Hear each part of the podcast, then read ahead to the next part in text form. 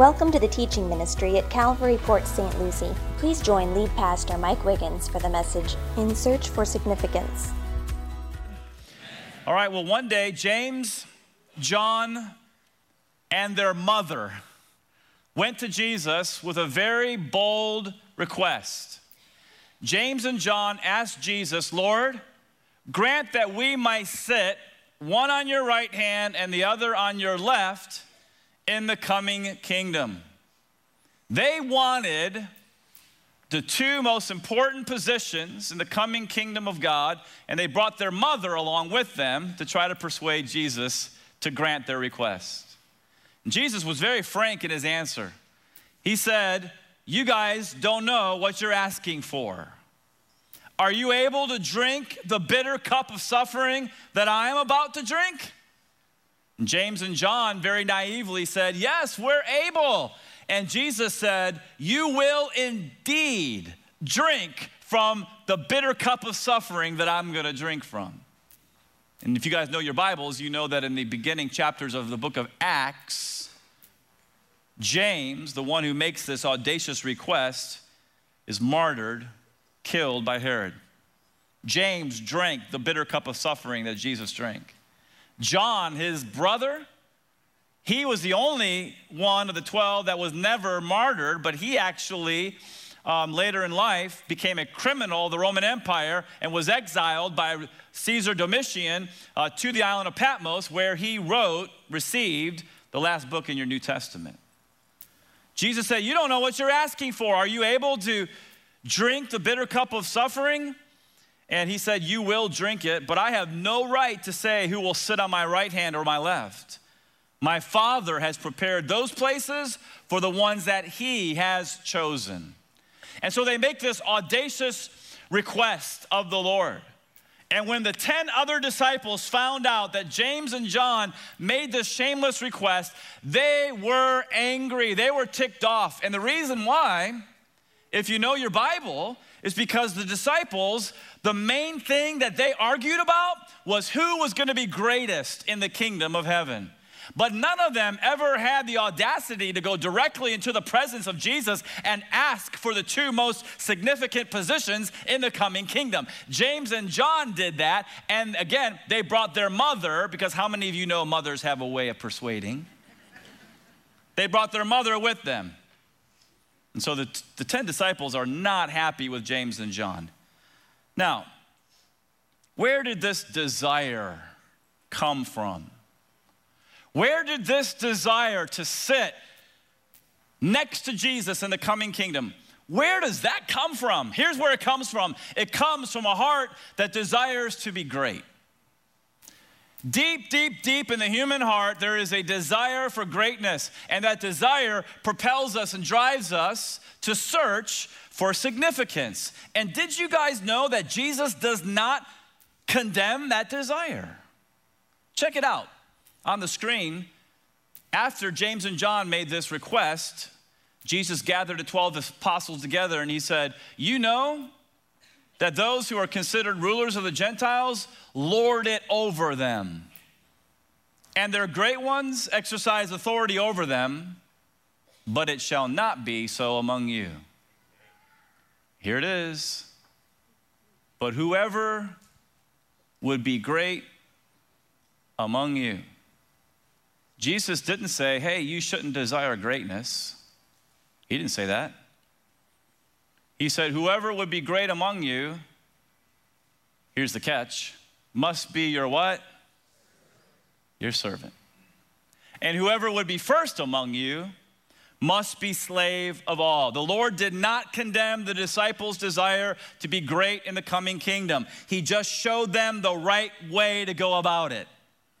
He showed them the right way to achieve greatness. How do we achieve greatness? And by the way, not greatness in our own eyes, not greatness in the eyes of men, but greatness in the eyes of God. How many of you guys know, know that that's what's most important, right? Doesn't matter what anybody thinks about us. Hey, we serve an audience of one, and his opinion is the one that matters the most. How can we become great? We've got to become servants. And that's our topic today servanthood. And so, after Jesus was transfigured on Mount Hermon, he came down from the mountain with Peter, James, and John. He went down in the valley, he cast the demon out of the boy, and now, where are we in the Bible? Uh, he's leaving with his 12 apostles, Mount Hermon, Caesarea Philippi, in the northern area of Israel, and they're coming back down following the Jordan River 40 miles to the top of the Sea of Galilee to his headquarters for his Galilean ministry, and that's the city of Capernaum. And so today we're picking up in verse 33. Church family, tell our visitors why we pick it up in verse 33. Last week we stopped in what verse? Yeah, that's what we do. And they came to Capernaum. And when he, Jesus, was in the house, no doubt this is Peter's house. Peter bought a house in Capernaum. And that's where Peter, that's where Jesus stayed. When he was in the house, he asked them, his disciples, what were you discussing on the way? And so during their 40 mile trip from Mount Hermon down to Capernaum, the disciples got into an intense discussion, an argument. And Jesus wants to know hey, what was it all about? And so now in verse 34, but they kept, what's the word? Silent. For on the way, they had argued with one another about who was the greatest.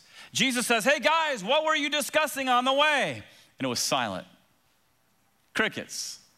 Why? Why were they so hesitant to talk to Jesus about the content of their argument?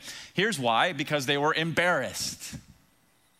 They were embarrassed that they would lower themselves and, and argue about who's going to be the greatest. And so we don't know what started this argument on the way from Mount Hermon down to Capernaum. We don't know what happened. All we can do is guess. I guess, my theory is that the, the nine disciples that were left in the valley in Caesarea Philippi area were jealous and upset because they didn't get to go up on Mount Hermon with Peter, James, and John. How many of you guys know that when you read Matthew, Mark, Luke, and John, that Jesus showed favoritism to Peter, James, and John?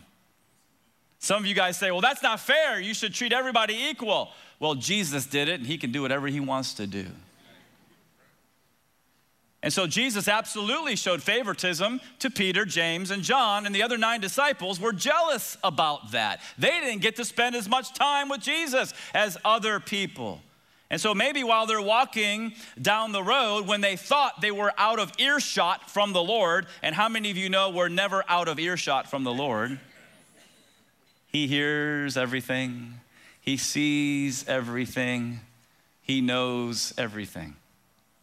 And so they probably waited, you know, 50 yards or so. Jesus is up there and they're walking, and then they started going at it. Who knows? You know, maybe, maybe, the nine said, Hey, Peter, James, and John, how'd you like your special time with Jesus up on the mountain? right? Teacher's pets. And maybe Peter said, Hey, get over it he treats us special because maybe he's got a bigger plan for our lives than for yours. And maybe they said, Well, what makes you think you're so great, Peter? And maybe he said, Well, I am the only person in this group who's ever walked on water. and then maybe they said, Yeah, for about five seconds. And then you sank.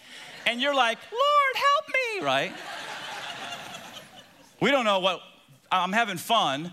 Um, my point is, these are real guys and they're not walking along speaking the king's English. Peter, how art thou? I am finest. How are youeth? You know, whatever. They're real guys. They're arguing. And they're probably arguing about this favoritism that Jesus showed to Peter, James, and John.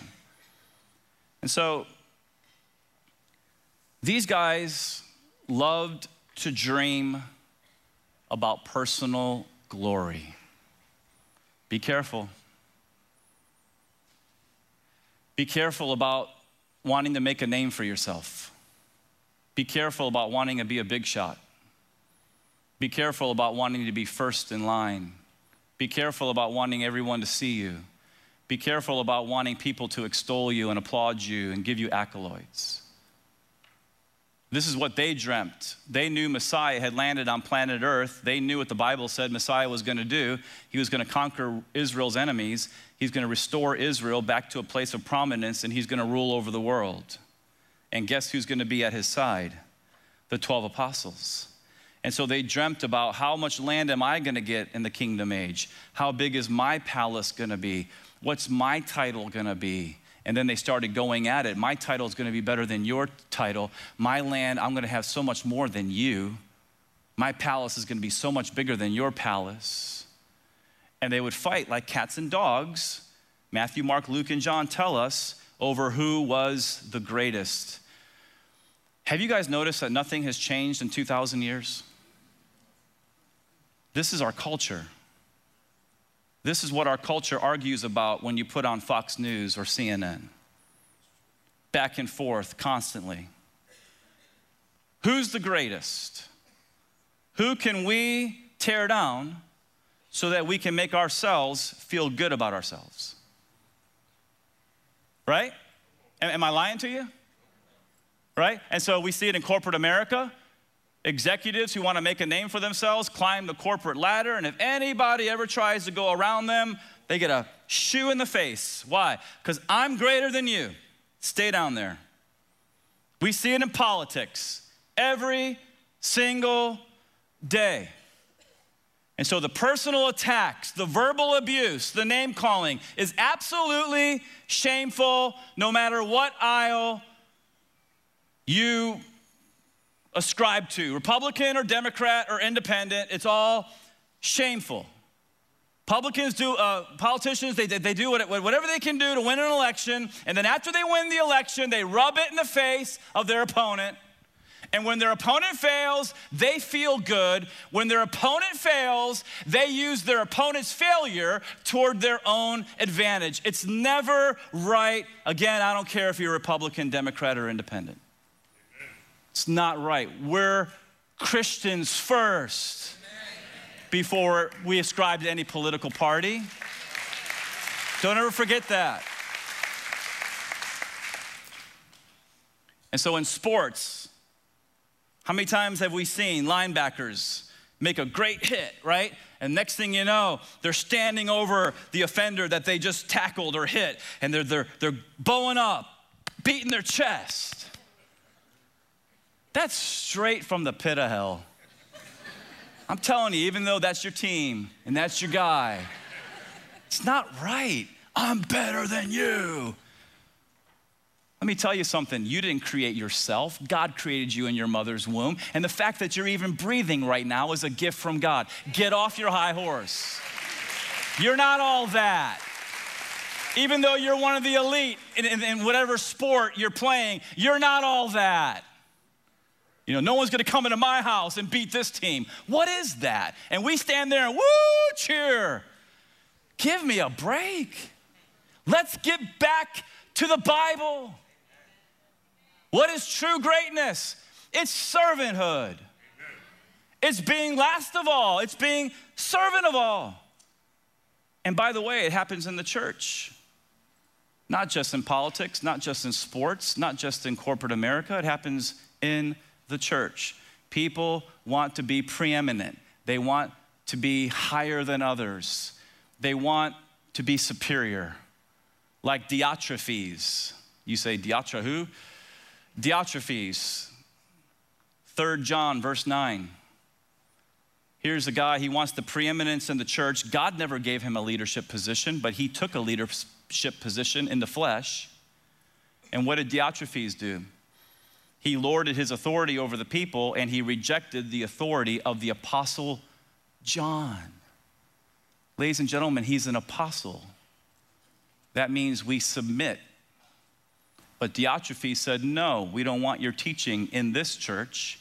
And so John has to rebuke Diotrephes for wanting the preeminence, for wanting to be superior. People today have no problem challenging the authority that God has put in place in the church. Be careful. Listen, I'm accountable to a board of, of, directors. They hold me accountable for every area of my life. They can ask me any question they want to ask. Pastor Bob's going to have the same accountability structure in his church. But, but here's what you need to know God is the one who sets some people as leaders in the church. And what does the Bible say? The Bible says in Hebrews, submit or obey those who have the rule over you. The church is not a democracy. We don't all, as congregation, vote about what decisions we want to make and who. Listen, the church is Jesus' church. He's the head of the church. And so it's incumbent upon the leaders of the church to be the same people in private as they are in public, never perfect, but accurately representing the Lord and submitting to the accountability structure in the church. And so, whether you're talking about corporate America or politics or sports or the church or other areas, here's what always happens people tear others down because they're jealous, or they tear others down because they want to feel good about themselves. It's never ever right. The disciples were embarrassed. They didn't want to talk to Jesus about the fact that they're arguing with each other, tearing each other down about who's the greatest, but Jesus has to deal with the issue. And so Jesus now says in verse 35, he sat down and called the 12 and he said to them, now here's one of the classic statements in the New Testament, so please, please tune in to the second half of verse 35. He says, If anyone would be first, he must be last of all and servant of all. If you're taking notes, if you want to be great, if that's your desire, here's what you need to do you, you need to be last of all, you need to be servant of all. That's Jesus' words. What does it mean to be last of all? What that means is that you're not trying to have first place. You're not trying to be the first one in line. You are voluntarily, by the way, just the opposite of what we hear in the culture. You're volunteering to step back and be last and say, hey, I'm not gonna push myself to the front. I'm gonna help push you to the front. How can I help you succeed? Hey, are you a boss at work? Try that tomorrow morning with your employees. And by the way, it's not how many employees serve you.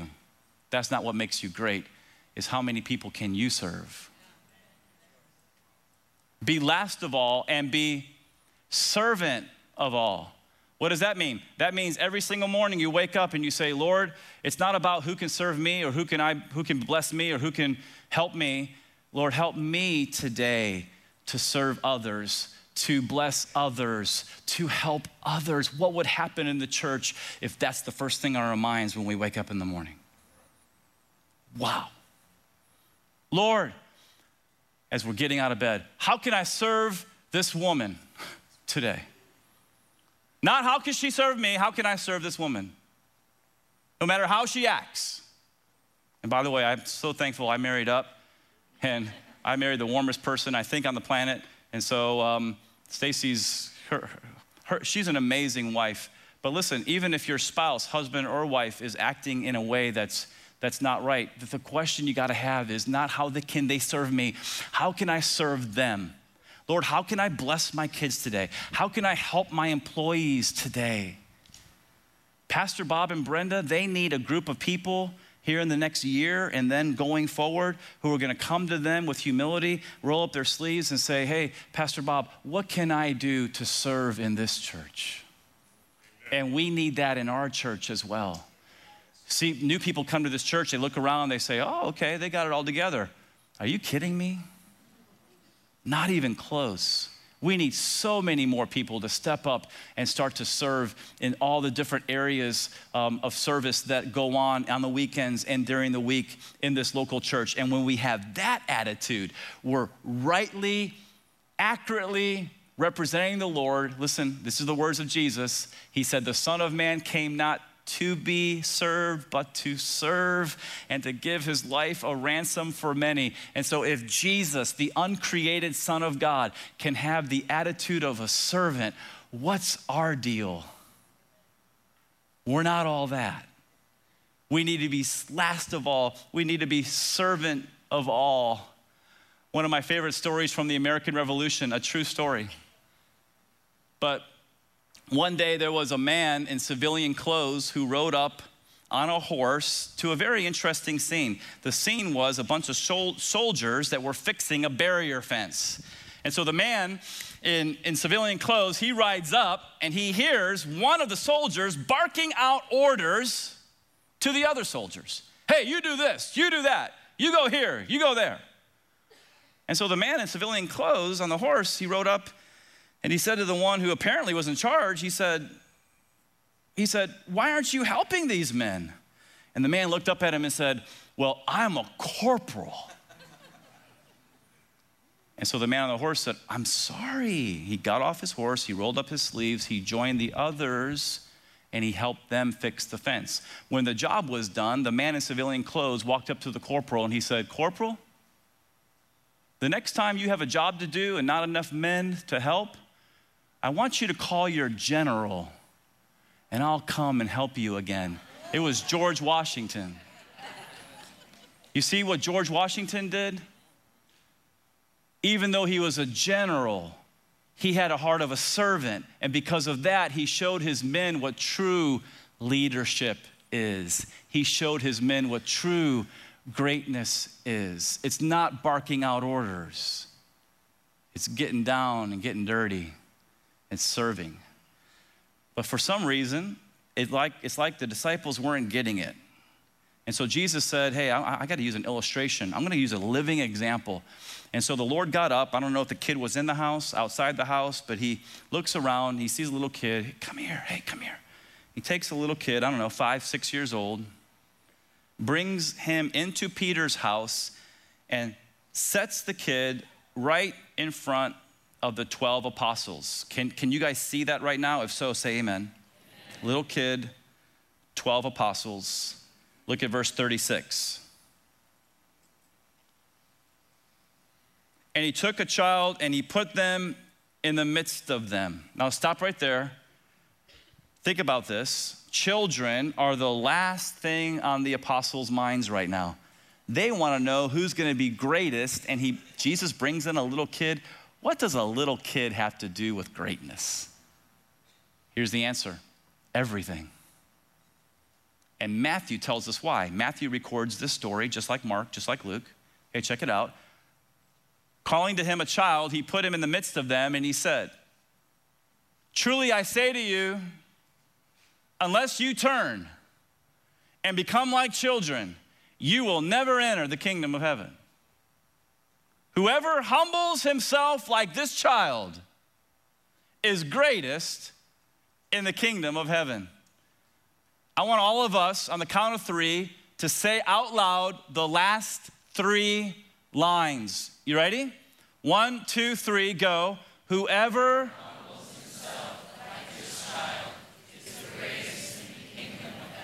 What does a little kid have to do with being great? Everything.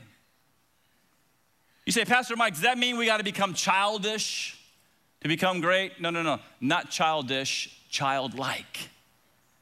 Here, here, here's Jesus' point little children are great examples of humility, innocence, dependence, and trust. There it is right there. That's the little kid. That, that's the example we got to set if we really want to be great, not in our own eyes, not in man's eyes, but in God's eyes. We got to become humble like kids, humility, what does that mean? I've already taught it. That means you don't push yourself forward. You don't try to be a big shot. You push others forward and you ask them, How can I help you succeed? Innocence. Wow. We can't allow ourselves to be dirty, perverted, dishonest. Right? Our private lives should be the same as our public lives. I read this past week a recent study made within the last five years says when it comes to pornography, 68% of men in the church regularly view pornography. 68% of men. And you know it's just as bad? The same study 50% of pastors regularly view pornography. Do you see how Satan has gotten into the church? Do you see how he has So some people have a problem with women in leadership in churches. Do you know what I think is probably going on? God's putting women in leadership like never before in the church today because the men are so, just so apathetic and they're so nominal because their private life doesn't match their public life and they don't want to be hypocrites. And so they just come and they sit, they go through the motions and they go home because their lives are all wrapped up in sexual addiction and bondage. Ladies and gentlemen, if I'm talking to you, let me just say that you making a decision, tomorrow it starts. I'm never gonna look at that stuff again. Let me tell you something by three more days, you're gonna look at it again. It's not your willpower, it's not your strength. We don't have the power or strength to do anything. It's the power and the strength of the Holy Spirit in your life as you submit to Him. I'm telling you, I'm telling you, the same power that raised Jesus from the dead will be available to you to overcome any habit, hurt, or hang up, whether it's alcohol or drugs or pornography or whatever it is. It needs to be a power outside of us. The coarse jesting's got to stop. Humble, innocent, dependent upon Christ. That's the example of a little kid. Jesus said, I'm the vine, you're the branches. Without me, you can do, anybody know the, the word? Nothing. Listen to that. If you're with me, say amen here. Jesus said, I'm the vine, you're the branch. Without me, you can do nothing. And so, if we're ever gonna experience spiritual life, we have to abide in the vine. If we're ever gonna bear fruit, we have to abide in the vine. The answer has always been, will always be the vine, not the branch, Jesus. We got to be dependent upon him and we got to trust him like a kid trusts his dad and his mom to take care of him and provide and f- f- uh, feed and clothe. We got to have that same childlike dependence upon our good, good Father in heaven. You see, that is true greatness right there. And that's why Jesus brought the kid in front of the 12 apostles. Now, this is very interesting. And look at verse 36. Mark tells us the rest of the story. And he took a child and he put him in the midst of them, and taking him, the child, in his arms, he said to them. Now, I really want you to focus in on verse 37 because this is one of those misunderstood verses, one of those verses that you don't hear a lot of teaching on. Okay, so if you're looking at Mark 9 37, can you say amen so I know you're with me here? Okay, check this out. Whoever receives, say receive, receive, one such child in my name receives me. And whoever receives me receives not me, but him who sent me. Now, that word receives, very, very interesting. Look at the definition from the Blue Letter Bible. Here's just part of the definition. What does Jesus mean when he says receive? He means to take hold of, to take up, to receive into one's family, to bring up or educate. Did you hear we're going to build a school someday across the street? Amen. Thank you. That's one. to receive favorably, to give ear to, to embrace, to make one's own, to approve, not to reject. Okay, so now with that definition in your mind, look back at verse 37 Whoever receives, okay, look at the screen. What is he saying? Whoever helps. If that makes sense to you, say amen. Whoever helps one such child in my name helps me. And whoever helps me helps not me, but him who sent me. Does God need help? No. But just like Jesus said in Matthew 25, verse 40, as you did it for one of these, the least of my brothers, you did it for me. When we look at children, not with the attitude, kids need to be seen, not heard, not with the attitude of they're little peons, they're little servants. When we really get down on their level and we receive a little child in the way that Jesus is talking about, we're helping the child and as we do it for one of these, the least of his brothers, we're doing it for Jesus. And so, this is why, verse 37 is why we support ministries like 4Kids. How many of you guys are familiar with Four Kids? Let me see your hands. Yeah, oh wow, only 30%. So, Four Kids is an amazing ministry started by Calvary Chapel, Fort Lauderdale. And their motto is every child deserves a home. And so, what's happening more and more in society is that kids are being taken out of homes. And these kids, they need a home. They're foster kids. And so, Four Kids was started to be able to help every child to get into a good Christian home. And so, what they do is they join hands with the state and with the couple, and they, they help these kids. What an amazing fulfillment of Mark 9 37. And so, maybe the Lord will speak to your heart about fostering a child. Maybe you want to fulfill Mark 9:37. If you do, pray about it. Go to fourkids.us. See what the Lord does there. You see, it's verse 37. It's why we get behind ministries like Global Vision Citadel Ministries, GVCM in Haiti. They take care of about 130 orphans in the worst poverty in the Western Hemisphere, and they do so much more than that. But that's the primary reason we get behind them financially and we send teams down there is because true religion and undefiled take care of the widows, take care of the orphans. You want to be great in the eyes of God, start helping kids. And that's what we do through the ministry of GVCM. And so maybe you want to sponsor a kid for, I don't know, 25, 30 bucks a month, whatever it is. Go to gvcm.org. Pray about it, make sure God's telling you to do it, and then move forward. Verse 37 is the reason we love our kids' ministry, Calvary Kids, next door.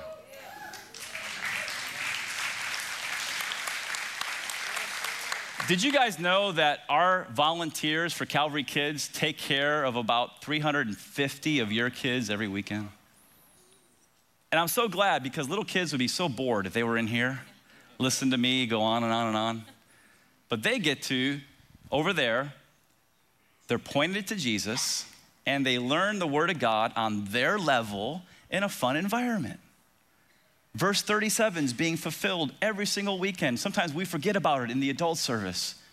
But man, what a blessing that these Calvary Kids volunteers are. And maybe God's tugging on your heart. Hey, go serve over there once a month, twice a month, whatever it might be. And so if that's you, go to our website, calvarypsl.com, or you can talk to our children's ministry director. And I see Ethan. So, Ethan, stand up. Everybody turn around and say hi to Ethan. So, Ethan's our children's ministry director and he'll get you hooked up. Ladies and gentlemen, the fall is coming like a freight train, and there's gonna be so many kids that are gonna be here, and we gotta be ready for them. And so, those who serve in these ministries, Four Kids, GVCM, Calvary Kids, uh, I just, I just wanna say thank you, thank you, thank you. And can the church family put your hands together and thank these people?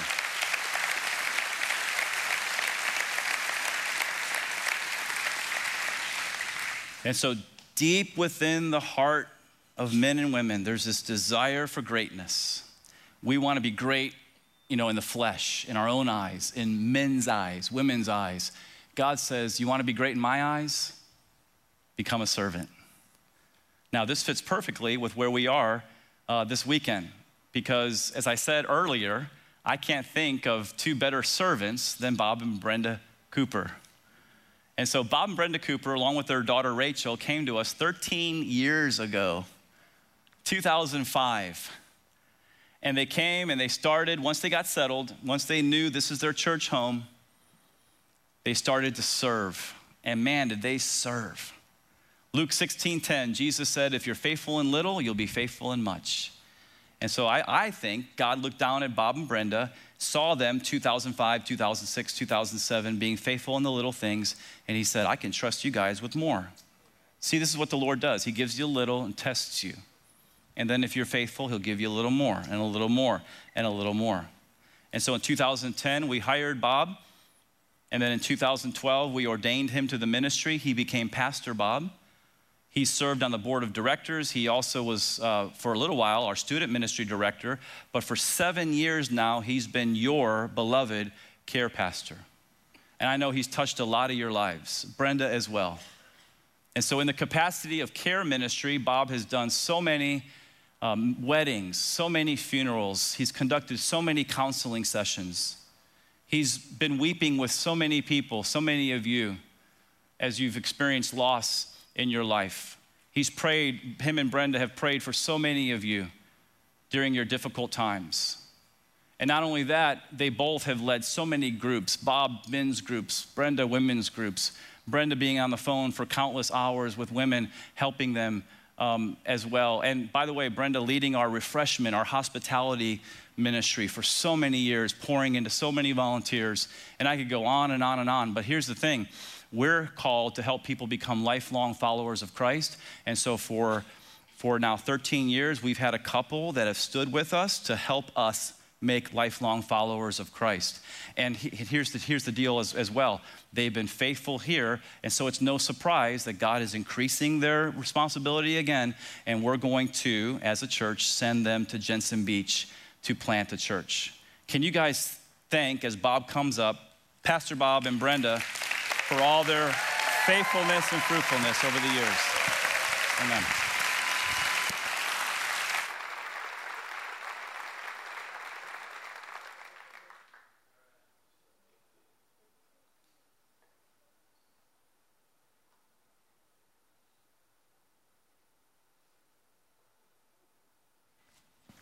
We good?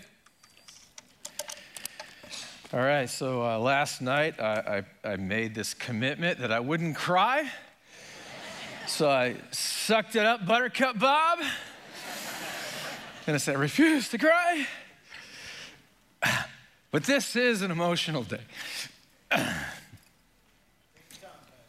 And the first thing I want to do is I want to honor God and go to Him in prayer and thank Him for what He's doing in my life and so many others in, in Calvary Port St. Lucie. Can, we, can you bow your heads with me and pray?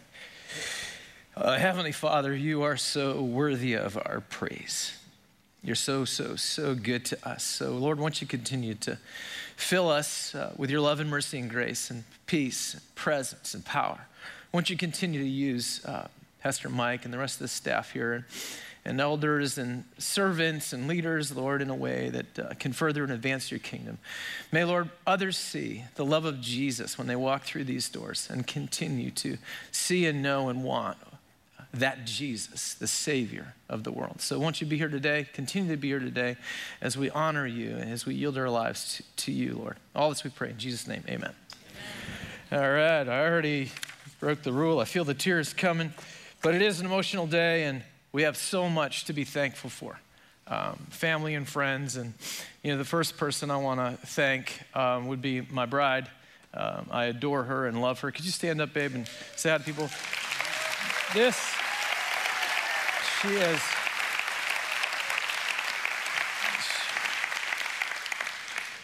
She is one hard, hard-working woman. She outworks me in so many levels and she just loves the Lord and loves people. And I'm so blessed to do ministry alongside of her, and I look forward to you know, many more years to come.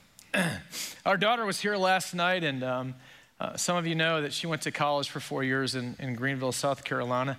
And uh, man, that money was just going and going and going. Anybody have any college students? Man, it's expensive to send your kids. So guess what? Hallelujah. She had one year of um, teaching under her belt, and today she's uh, helping like an open house. For, she's going to be one or second year teacher now. So um, the money stopped going out. Praise God. Whew, we made it. So um, she wished she could have been here today, but but uh, she wasn't able to be. Um, I want to introduce my mom and dad. Um, they are coming up on 60 years of marriage, 60 anniversary. Can you stand up, mom and dad?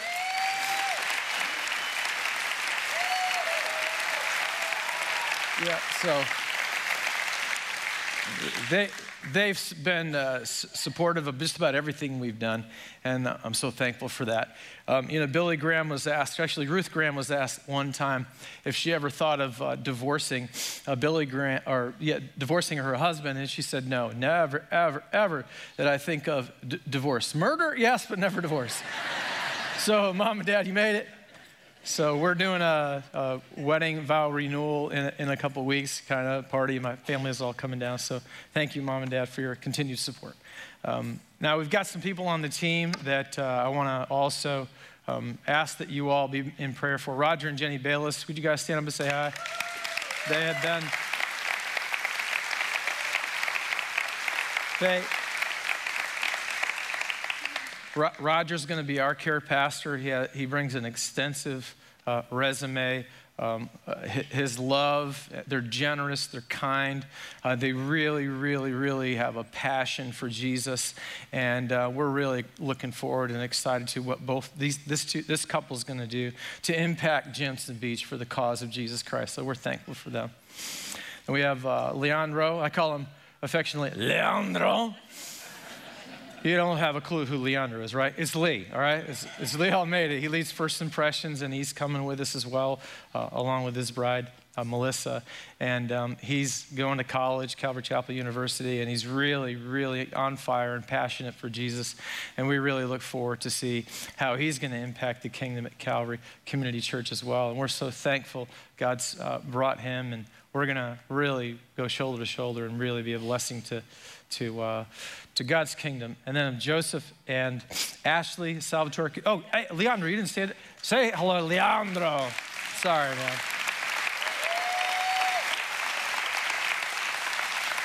All right, so Joseph and Ashley Salvatore, could you stand up really quick?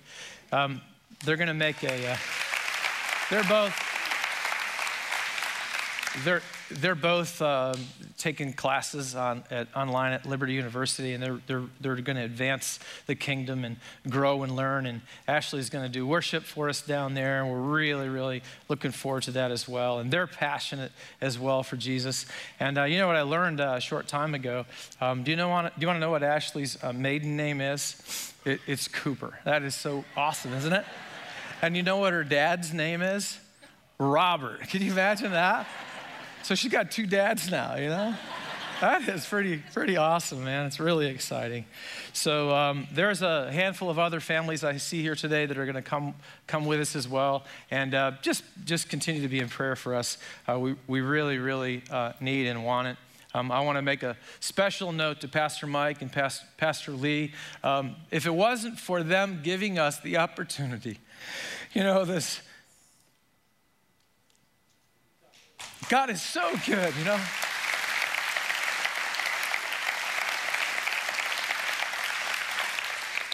All right, I see Leandro on the front row saying, Suck it up, Buttercup.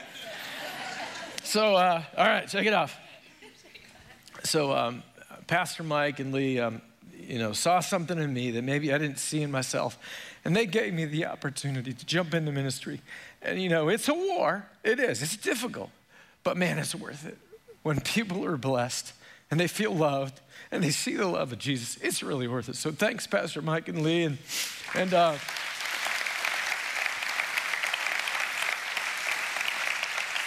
And of course, Jack Worrell, some of the other pastors, um, they have an awesome board. Um, the group of guys are, are, generous guys, and they really, really take care of um, the pastors and the staff here.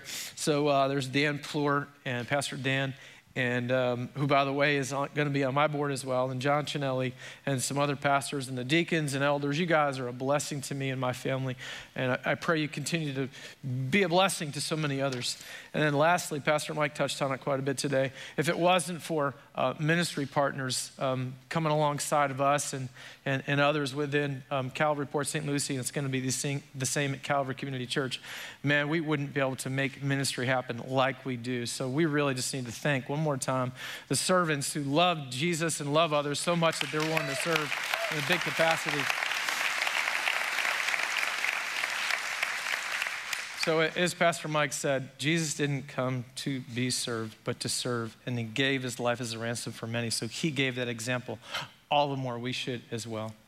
So, we, uh, we're, as you know, we've, uh, we're calling it our church uh, Calvary Community Church. And um, again, we're going to be um, really impacting the community for Jesus. our website's up there with some of the things we talk about today. You'll be able to, to um, you know, kind of do a quick review, especially the impact meetings that we're having on Saturdays. And our vision really is the key. It's really the, the fuel to what we're going to do. And um, really, our vision is we exist to uh, draw a disciple and deploy battle ready followers of Jesus Christ for the sake of family, friends, and community. And when you hear the, the terms, um, don't be worried, we're not bringing AK 47s at all. We're bringing the Word of God and the love of Jesus that people so desperately need to hear and know and experience.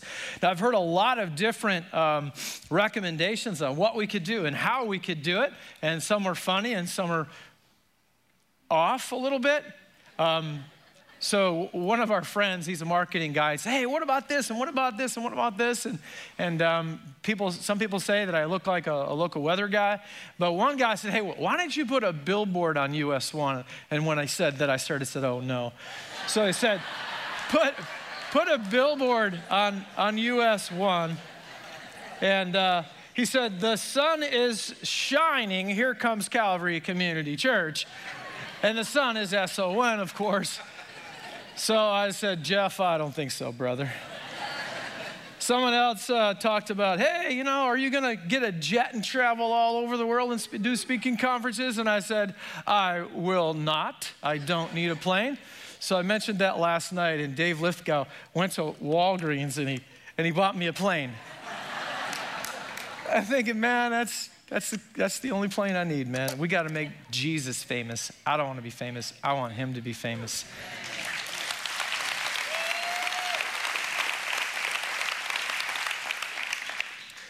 You, you, think about, you ask the question, so why, why have we landed in Jensen Beach? Well, if you look at the Treasure Coast, the statistics of the Treasure Coast are actually alarming, perhaps is the word we could use to um, understand. A Barna research study uh, some, some, a while back um, did this like religious study in the state of America.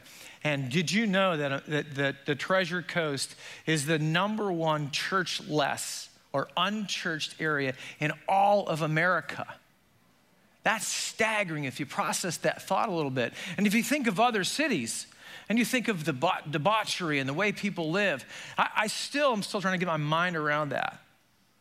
And then if you add the people that used to go to church are called dechurched. They stop going because they're disenfranchised and they're really not, they don't have any value in going to church whatsoever. So when you add those two categories together, it brings it to 48% of people that are churchless and dechurched, frustrated with the church at large. So that's what we're going to.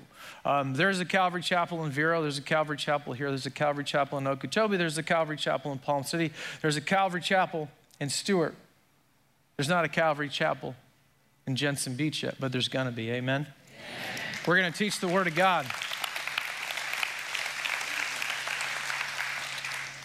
And I think the most important, you know, you can look at demographics, those these geeky guys out there like those demographics and all the studies and ages and all that kind of stuff. But the one thing that stood out to me the very most um, that really hit me was there, there was 600 people, around 600 people passed away last year in Jensen Beach. And you ask the question, with a 48% number in your mind, how many of them slipped into eternity because there wasn't people there to tell them about Jesus, who he was, and what he did and why he did it? And that's really what we're going to do. So if you look at the three words that we're going to use our vision statement draw, disciple, and deploy, we have a desire to draw people to Jesus Christ because he is the way, the truth, and the life. And there's no way to the Father but by him. Jesus really does change people's hearts. And of course, we're going to disciple as well. I can recall um, some years back, uh, 1990, where I would, my wife and I had just been married. By the way, we got married in Jensen Beach, which is, is, is amazing. We've lived in St. I've lived in St. Lucie County for 36 years now. And to think that we got married in Jensen Beach. So we're kind of going full circle in a lot of ways. Um, I came to faith in Jesus Christ 28 years ago today as well. And that's emotional for me because God's sending me out. He's sending us out. How, I, I would never have thought, uh, you know, Pastor Mike asked me, and we talked about it a bit. I, I would never have thought that God would be doing this work. And I'm so humbled by it and what He's going to continue to do. So I had, I was broke. Anybody ever been broke before? Financially broke? I think we can all raise your hand. And broken. And when you combine both of those components in a person's life, they become hopeless. And there's a big void in their lives, and they really don't know how to fill it. But we really have the answer. We've got Jesus Christ. He really is the way and the truth and the life. I believe that. We have a passionate team of people who believe that. We know this. Look at demographics just briefly. We know that families are struggling just to get by. We know that new parents are adapting to those new kids in their home, and they have much less time than they used to have. Any parents in here with newborns and young ones? Can I get an amen? amen? We know that empty nesters are living much quieter lives for the first time in perhaps decades. They're lonely. They moved to Jensen Beach and they're, and they're lonely, and they need community. We know that close to, this is astounding um, statistics that 50% of the population in America, around 50%, is single. And they need fellowship and they need community. And we know that people want community and desire a sense of belonging, but just don't really know, again, what's missing, who can fill it, how can that be filled. But we know that, don't we? We know who can fill that. We know what can fill that. That's Jesus Christ. And he's so worthy of our praise. So, this is what we're going to do we're going to draw people to Jesus Christ. We're going to disciple people in Jesus Christ. We're going to have a similar setting as this where we're going to teach God's word chapter by chapter, verse by verse. And there's not a lot of churches in Jensen Beach that are doing that. So that'll be unique. And we're going to love people like Jesus loved people. And then we're going to have affinity groups where there's marriage and parenting and life groups and those kind of things. But we're also going to really dig deep into mentoring and discipleship um, quads and triads, groups of three, four, and five, where the older, more mature guy is going to come along the younger guy who really is desperate to grow up in their faith in Jesus. We all need that, amen? And I think that that's going to be a really important part. And finally, we're going to deploy.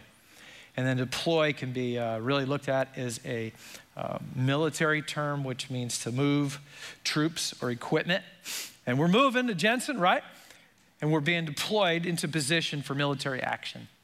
And the military action we have is we know that the world, we're at war with Satan and his dark angels. He's the prince of power of the air, but we know that greater is he that is in us than he that is in the world. So we're going to have victory in Jesus' name. Amen?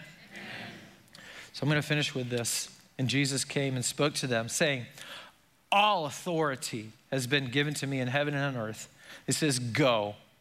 We could say deploy, because that's what we're doing. We're going to Jensen Beach. Therefore, make disciples of all nations, baptizing them in the name of the Father and the Son and the Holy Spirit, to observe all things that I've commanded you. And I am with you always, even unto the end of the age. So, uh, a couple logistic things. Uh, we are going to be in, we're praying for, can you all be in prayer for us that we are able to secure a lease with uh, the people over there at Hobby Lobby Plaza. We're like 90% sure they're going to give us the go. We'll have space there. Um, as many of you know, it's across the street from Jensen Beach Mall on the corner of US 1 and Jensen Beach Boulevard. Great location. If we have services on there on Sunday, Hobby Lobby is closed. The parking lot will be open. Man, it's, it, it's, it's exciting. If we end up there, we pray that we can. Um, we're going to have um, Bible studies. Our very first Bible study will be on uh, September 5th, a Wednesday night. Uh, it'll be strategic. We'll talk about serving and why, does, why, why reach the community in the way we're going to. And then, of course, we're going to have a 15 week community impact strategy in three phases, five weeks each. And it's going to look more like uh, on September 8th will be our very first Saturday. We're going to go out, hand out bottles of water, car, invite cards, pray for people, ask people questions, and show them a love of Jesus. Um, and we're going to do that four weeks in a row. Invited them to a, a barbecue party slash fun, and we're going to really just be immersed in the community and probably eat a lot of ribs. And anybody like ribs, chicken, stuff like that. And then uh, we're going to do the same thing in phase two. We're going to have four weeks starting October 13th, leading up to another barbecue party on November 10th. And then finally, uh, phase three is going to be again being in the community, inviting them to our very first um, service, you know, uh, open to the public on December 23rd. Um, leading up to that, we're also going to have soft launch where we have a core group of uh, team members on November 18th, 25th, December 2nd, 9th, and 16th. We're going to, you know, be able to, you know, see who's on first base, who's doing this and who's doing that, and we'll get to work as a team together and, and build that camaraderie before we go and take Jensen Beach for Jesus Christ. So that's our goal. That's our plan. Be in prayer for us, man. We really covet your prayers because, you know, the target gets bigger. Um, Pastor Teddy used to say it new level, new devil. And man, it's true. It really is true. So, um, but we're, we're not called to sit on the bench. We got to get in the game. And uh, I want to encourage all of you to get in the game too. Amen? Pastor Mike's going to come back up. All right. Awesome, awesome plan. At this time, I'm going to ask the pastors and elders who are here to come on up. And so, gonna, the way we're going to close the service out is through prayer. And what we're going to do is we're going to officially send out Bob and Brenda uh, to Jensen Beach as a local church. And so, for those of you who are new to Christianity or new to the Bible, uh, this is biblical. This is what we do. Uh, we don't follow religion, we follow the word. And so, in Acts 13, the Holy Spirit said to the leaders of the church of Antioch, Separate unto me Paul and Barnabas for the work I've called them to. And then the elders and pastors laid hands on them and sent them out. And how many of you guys believe that Paul's three missionary journeys were pretty fruitful, right? There's blessing in local churches, laying hands on and sending people out. And so that's what we're gonna do. That's what happened for me at Calvary Chapel Jupiter 14 years ago. We're doing that now uh, for Bob and Brenda. And so, Roger, come on up as well. Roger's going to be on Pastor Bob's board as an elder, and so we want him to be involved in this prayer as well. And so, what I'm going to do is I'm going to ask Roger to pray first, and then I want to ask Jose Rosario to pray, and then I'm going to close out the prayer, and then you guys can be dismissed. Could you guys join us in your hearts, please? Heavenly Father, it's a, a, great privilege and an honor to, to do anything in your name. And we honor you and we thank you, Lord, for the just the abilities that, that you've put in our heart and the desire that you've put there to uh, evangelize, to love, to care for those in Jensen Beach who are so lonely and those that need you.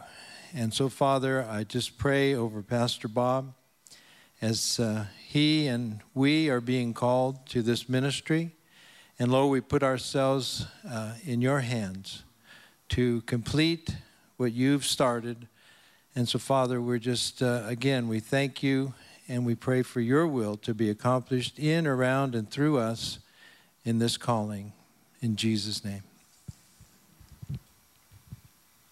And Father, we thank you for, for Bob's heart, uh, the work that you've done in his life uh, the support system that he's had in his life also.